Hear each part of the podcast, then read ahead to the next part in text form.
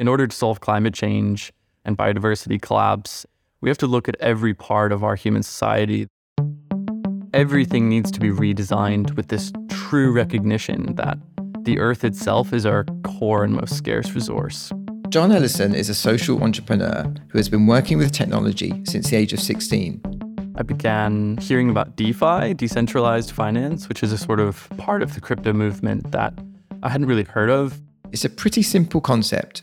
It's a way of securely transferring money without the need for banks or other financial institutions. I mean, generally, this means that people have more control over their money. And this whole idea felt really exciting to John. And so John got to work and worked on a concept called regenerative finance, or ReFi. The idea was pretty simple. He'd use money to regenerate communities and nature. As part of that, he joined a company called Toucan to be their head of growth, and he set up something called the ReFi DAO. This is a global community of founders who are using Web3 technology to help solve climate change and biodiversity collapse.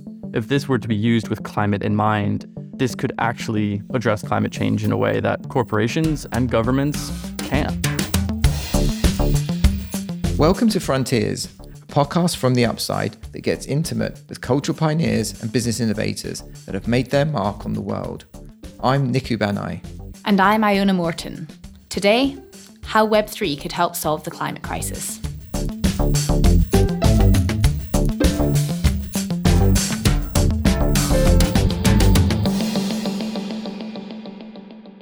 What John is doing is really important. Of course, the planet needs more help. The model of using a DAO, which is a decentralized autonomous organization, is a really interesting one because it's kind of unproven.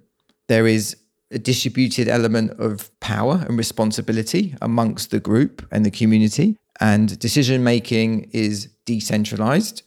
And that, by definition, just throws up in my mind so many things that could get in the way of making this succeed. But we're seeing it work. We've seen it work outside of finance. We've seen it applied in other areas. And of course, it's being enabled by the blockchain and other technologies. But still, when it comes to money and where the money goes and how much people get, you just know human nature unfortunately, some people want to take more than sometimes they think they deserve or other people deserve. And so, how these systems work is one that is, is a great testing. And I'm really fascinated to continue to watch John's journey building together a collective approach and putting forward all of everyone in that DAO's energy, channeling it into something good, is actually a really exciting prospect for me because you can see once everyone's involved, if everyone's on board with that approach, and once they have spent that time, had those conversations, and got that alignment, I can see people really investing and actually it driving really positive change. So that's actually what feels super exciting to me is thinking about that collective energy focused towards a really positive goal for the planet. Definitely. So let's understand how that works a little bit more and how this thing that's called regenerative finance, otherwise known as refi, really can work. It's something we discussed with John.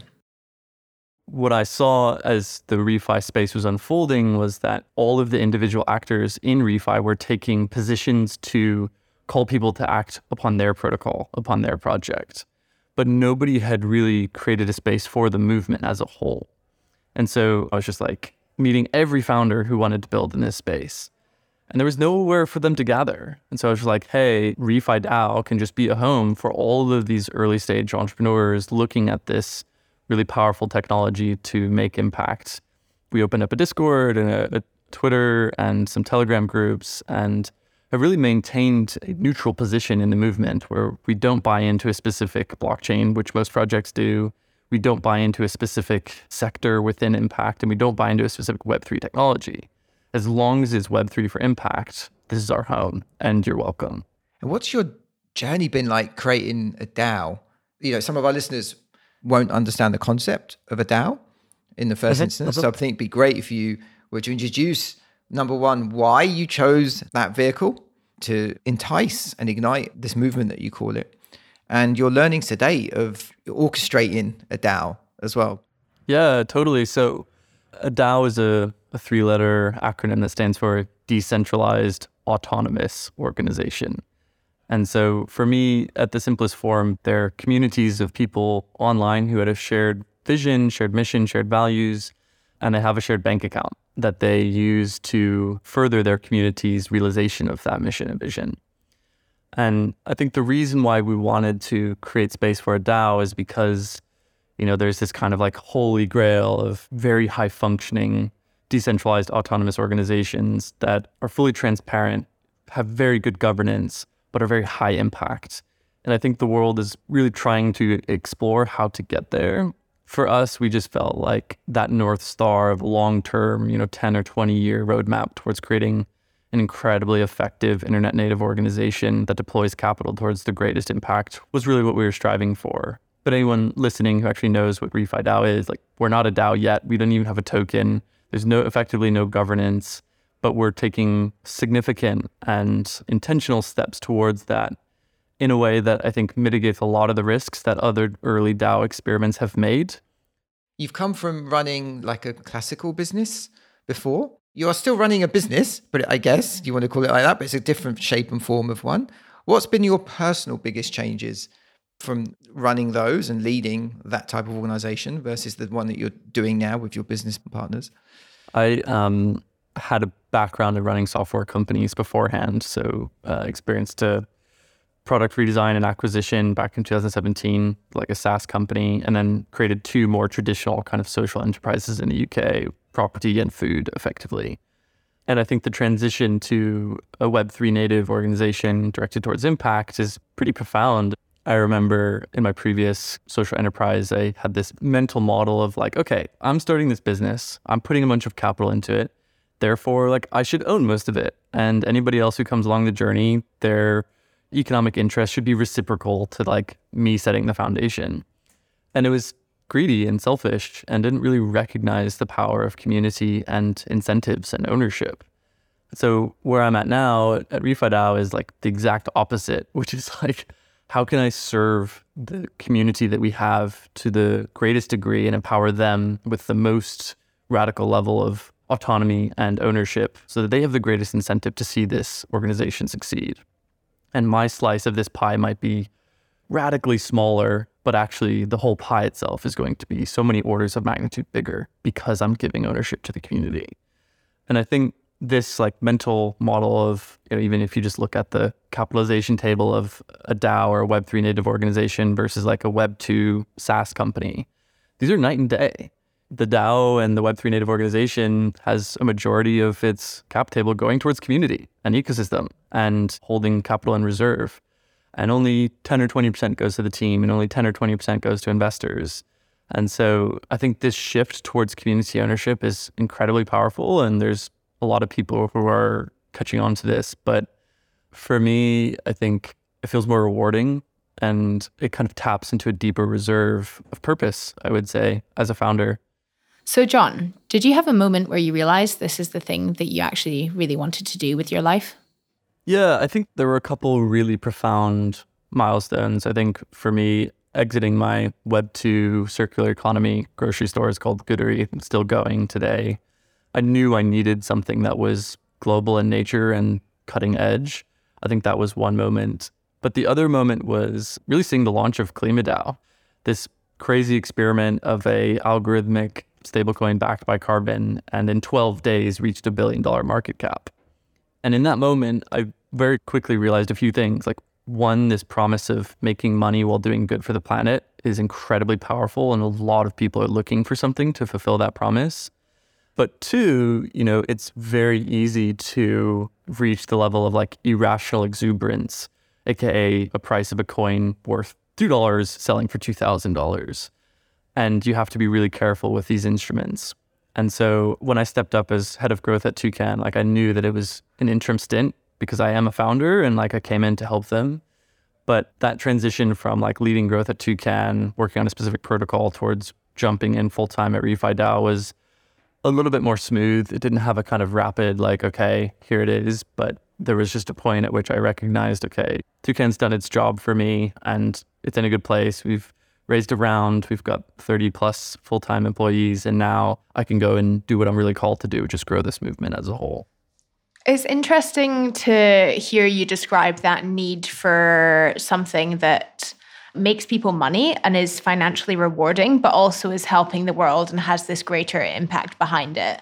And I wonder if you come up against criticism of the crypto industry and people that see it as just overly commercialized and purely minded in terms of making money. And like, how do you respond to that if that's something that you face? Yeah, I think it's interesting because the criticism usually comes from the other end, which is kind of more capital, fiscally minded actors who see the desire to do impact and then kind of write you off. And they're like, oh, these are just a bunch of hippies. And like, you know, you're talking about permaculture or regenerative design principles, and they discredit it. I think there is a cohort of actors in our community who are kind of like, VC is broken. The fundamental model of seeking exponential returns isn't regenerative at all. And like we need capped returns and refi and trying to kind of put the limits and guardrails on capitalism. So there is some of that. And I think these are valid questions and concerns. But I think my personal take is sustainable business models that both create exponential value for its users, but also capture an appropriate share of that value is really important for us to actually realize this transition to a regenerative economy. When you talk about impact specifically, what kind of impact are you trying to make? Are we talking about a wide range of impacts across anything that can protect the earth and our planet? Or are you specifically going after one area of impact that you think will have the biggest opportunity to make a significant change. You mentioned carbon earlier on. You know, is that the thing that you want to focus on, or is it something else? Yeah, so I think impact is a broad term which you could break down into positive externalities for other people or the planet. And we're not out there trying to do all the things. Our role at RefiDAO is really building a movement to enable entrepreneurs who are the key actor in this movement to take impact and there's a particular focus on the climate side of the equation for a variety of reasons. Fortunately, there's an incredible industry of academics who've really unpacked the science of climate change. And the folks at Speed and Scale, if people listening are interested in this, have developed a framework of objectives and key results, you know, the kind of management framework popularized at Google of how we solve climate change. And on speedandscale.com, they have a tracker to show like, here's what we need to solve climate change, you know, reach 50% emissions by 2030 and complete net zero by 2050. And these are the exact targets that we have to hit across all of the things I mentioned carbon removal, food and agriculture, transportation, energy production, manufacturing. So there are some very specific things that we need to solve for and we can do in a quantifiable, measurable way. And I think We've used speed and scale as the kind of taxonomy structure for impact on our website as we track all of the different projects, all the different founders. And so, you know, on your website, if you look at nature, that's inspired by speed and scales, kind of protecting and preserving nature. And so we're not trying to redefine what impact is. We're really looking for what are the well defined, accepted evidence based models for showing what we need to do to make a difference in stabilizing our climate and anchoring the movement upon that side of the equation. Because at the end of the day, impact is specific people in a specific location doing a very specific action that makes a difference, and we can measure it and verify that it's happening.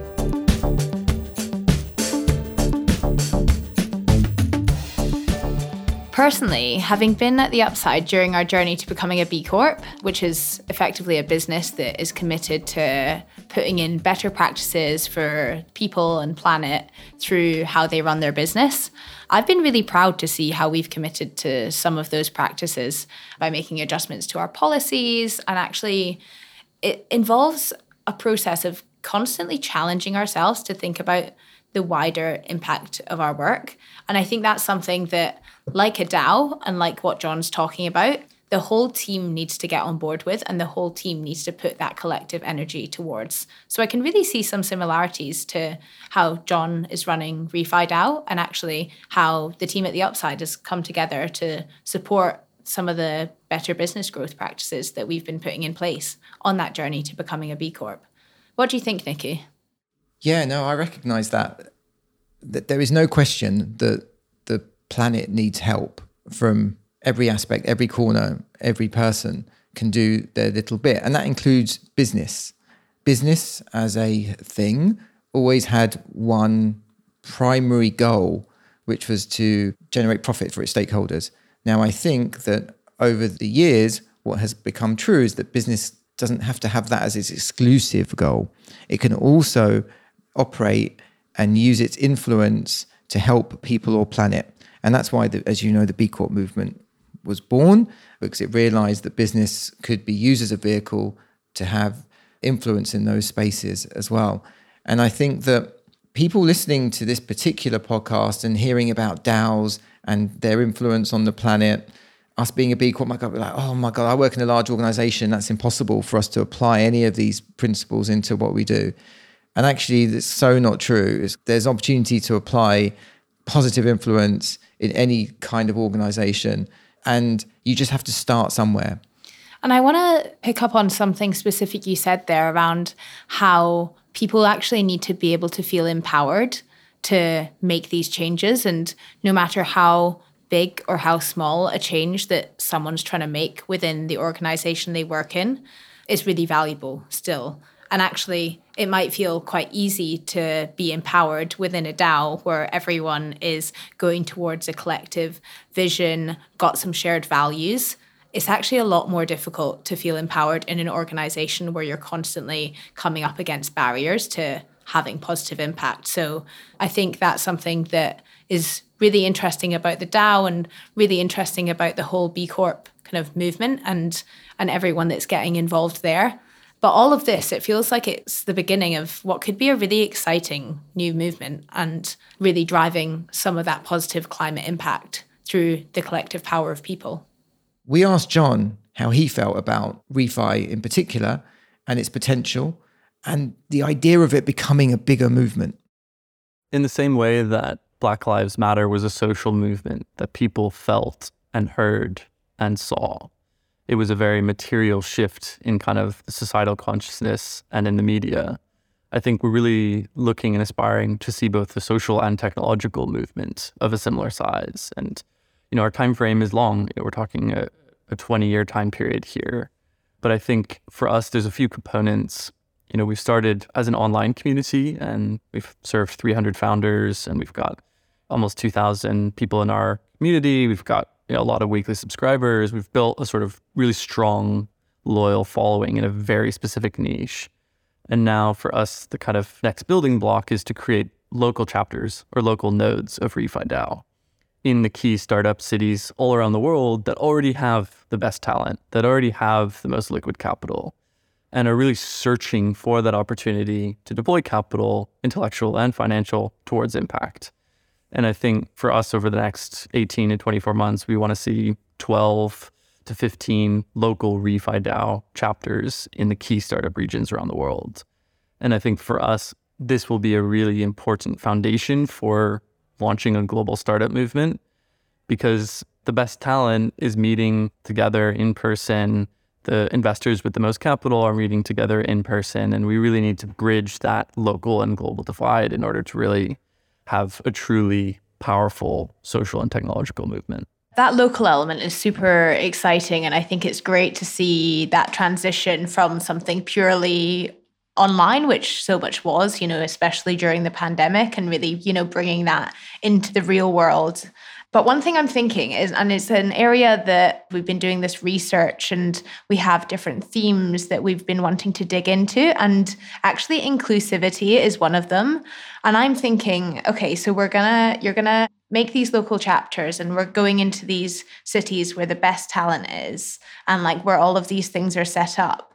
So I wonder how you think about actually inviting people in that aren't already invested, aren't already engaged, and how that balance sits with getting the best people and where the money is, but also making sure that people aren't being left behind from this movement. 100%. Yeah, I so appreciate that question. And I think it's probably the most important one to solve for refi is to build something that's truly inclusive. So we've made a commitment to have a balanced representation of communities from the global south, from emerging markets, from developing nations in the ReFi Commons Prize. And by setting this quota, so it's either two cities or we do four as a total, you know, like we've got three slots. So we're looking at doing a majority in the global south or, or possibly adding another. And I think we really do believe regeneration has to happen in the countries that need it most is a key part of building an inclusive global movement. Because if we didn't set these priorities from the beginning, probably the opportunities are going to go towards the places that have the most opportunities already and have the strongest network effects already. And so I, I think this is, you know, one of the first things that we're doing is just saying, hey, we're going to commit to have fair and balanced representation from the global south. And the second piece is to actually go and reach out to these communities. And I think for us, this is pivotal and it's a really unfortunate part of Web3 that this powerful technology is basically been used by and for people who already have all of their economic needs met already. So we're hopeful that we can kind of flip that on its head and see something really special emerge. John, do you think you've had to fight against certain cultural currents within the Web3 world and web, certain Web3 communities in order to do exactly what you just said? Because it's kind of going counter to like where a lot of the existing energies are pointing and flowing. Oh man, it's not been easy. like it's hard. Web3 is predominantly owned by a bunch of upper class white dudes from the global north who have enough and have grown up with computers at their fingertips, people like me. And that's one vector. But the other vector is this kind of like pseudo anonymity to say, like, hey, because we're doing cutting edge stuff with regulatory uncertainty, the right play is to do it anonymously. And I think this also creates a lot of perverse incentives. I understand the need for it, and I totally respect people who want to protect themselves having money on a transparent blockchain has a lot of risks. And there are regulatory ramifications and legal consequences for doing this stuff. And so I think the sort of global north crypto bro aspect plus the pseudo anonymous plus the make money for yourself at all costs are really tough uphill cultural battles in the web3 space. But I think interestingly enough, the like SBF, FTX, collapses of 22 have actually done a great service for us because we're recognizing like hey you can build a multi-million dollar crypto empire for you and your friends but actually like it's all going to fall apart anyway whether or not you get found out for your fraud or you know the natural capital that your businesses depend upon are ripped apart the kind of long-term consequence of this is clear which is to say there's 1.8 billion people without access to banking services. They are the market that this should be designed for. And it's a early stage thing, but people like Kevin Owocki, who's the founder of Gitcoin, and a few others have done a great job of kind of speaking to that very hardcore Web3 crypto native audience and showing the opportunity of regenerative crypto economics, as Kevin would say, and impact styles, as Kevin would say. And so we're not the only ones out there telling this story. There's some other great people in the space, but it's very early and there's a lot of headwinds. So we'll, we'll see how it goes. Do you see it the same with women in the space? You know, the research that you know that we've done with Aglip, what we saw from the community there was telling us that actually a lot of females find that the opportunity for entrepreneurism is really high within Web3, and they they say that. However, they feel like they will not be able to grasp or make the most of a lot of that entrepreneurism opportunity that is there, even though they're more excited in it than men were, according to the research that we did. How do you see that with either the base of your community? Is there a good spread of male and female or people that rep- represent themselves in that way? And even founders with impact based businesses. Who are these people? Can you describe like what you're seeing in that area? Totally. Yeah. So I think there's where we are now, and I can give an honest assessment, which is to say, you know, we have probably 75% male founder representation in our communities now, not as a result of our own doing, but just in terms of who's showing up. You know, we have a deeply inclusive community. If long as you're a full time founder at the intersection of impact and Web3, you're welcome. And so there's a long way for us to go. And a similar thing for our kind of geographic diversity. I think having female leadership is really core to the tenant and thesis of regeneration. We did a podcast with a lady named Nina Simons from Bioneers, who's an incredible female entrepreneur. And she shares some evidence that show female leaders are far more likely to preserve their natural habitat and to protect their community than male leaders. And this happens in both an indigenous context and in others. And she goes in to talk more about the studies and showing females are less prone towards conflict, less prone towards escalating violence. Like, and she even draws out this historical precedent that actually in the era of like the witching age where lots of our societies took women out of positions of leadership because they were being accused of being witches that this actually had really deep scars in the institutions of our society that have created a, deeply unjust structure to prioritize male leadership. And actually it's been to our great detriment as a society that this has happened. So f- for us you know we know that this needs to be rebalanced and we do small things at ReFi DAO and I do small things otherwise to try and adjust this. But I think this is one of those broader systemic issues that the whole space has to first accept is real and is a problem and is important. And then otherwise prioritize through capital and prioritize through all the different ways that you can invite people to join.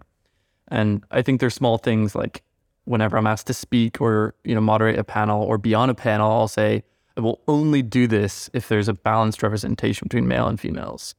And I will not be on a panel or moderate panel with all men. You can't do this. So there's kind of small things that you can do that help to get the message across, but it's actually really hard when, you know, you have a very tech centric culture that attracts a lot of male energy. And so we're doing our best. What is the the one thing that you feel like we need to see in web3 to have that hopeful future and have that real positive impact in the space? What's that one thing you want to see?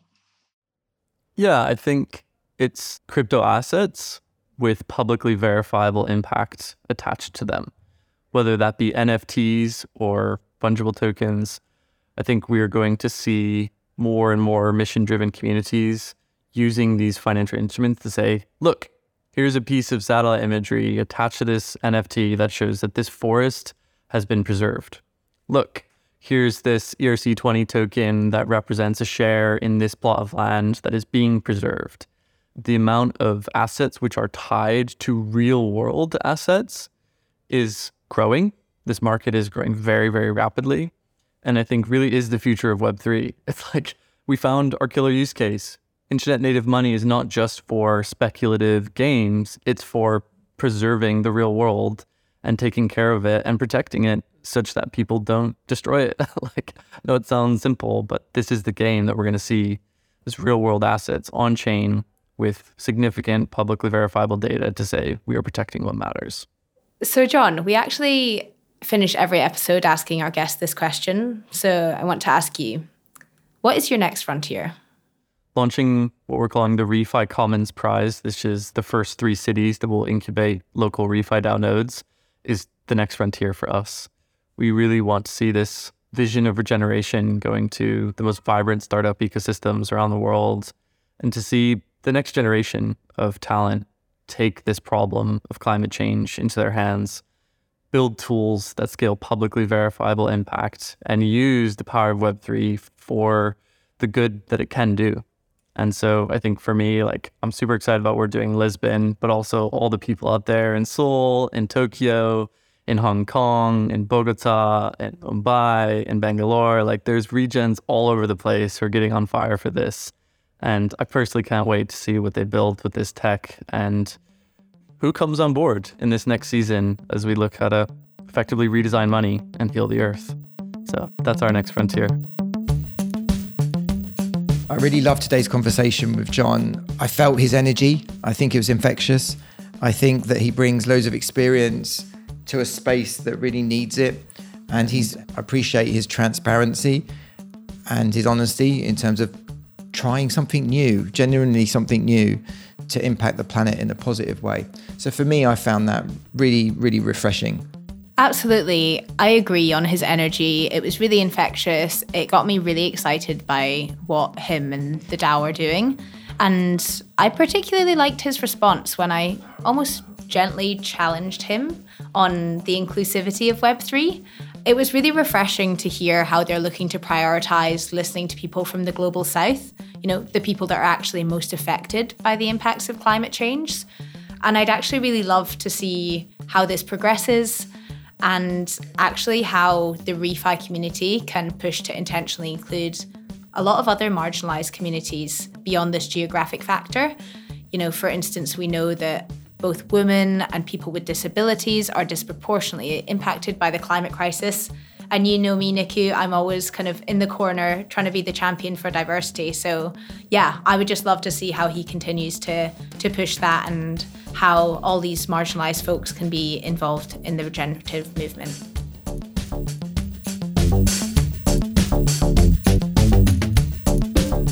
Well, that brings us to the end of today's episode. If you want to find out more about what John is working on, just click the links in our show notes. Thank you for listening to this episode of Frontiers from the Upside, a strategy and innovation partner. This series was produced by George McDonough.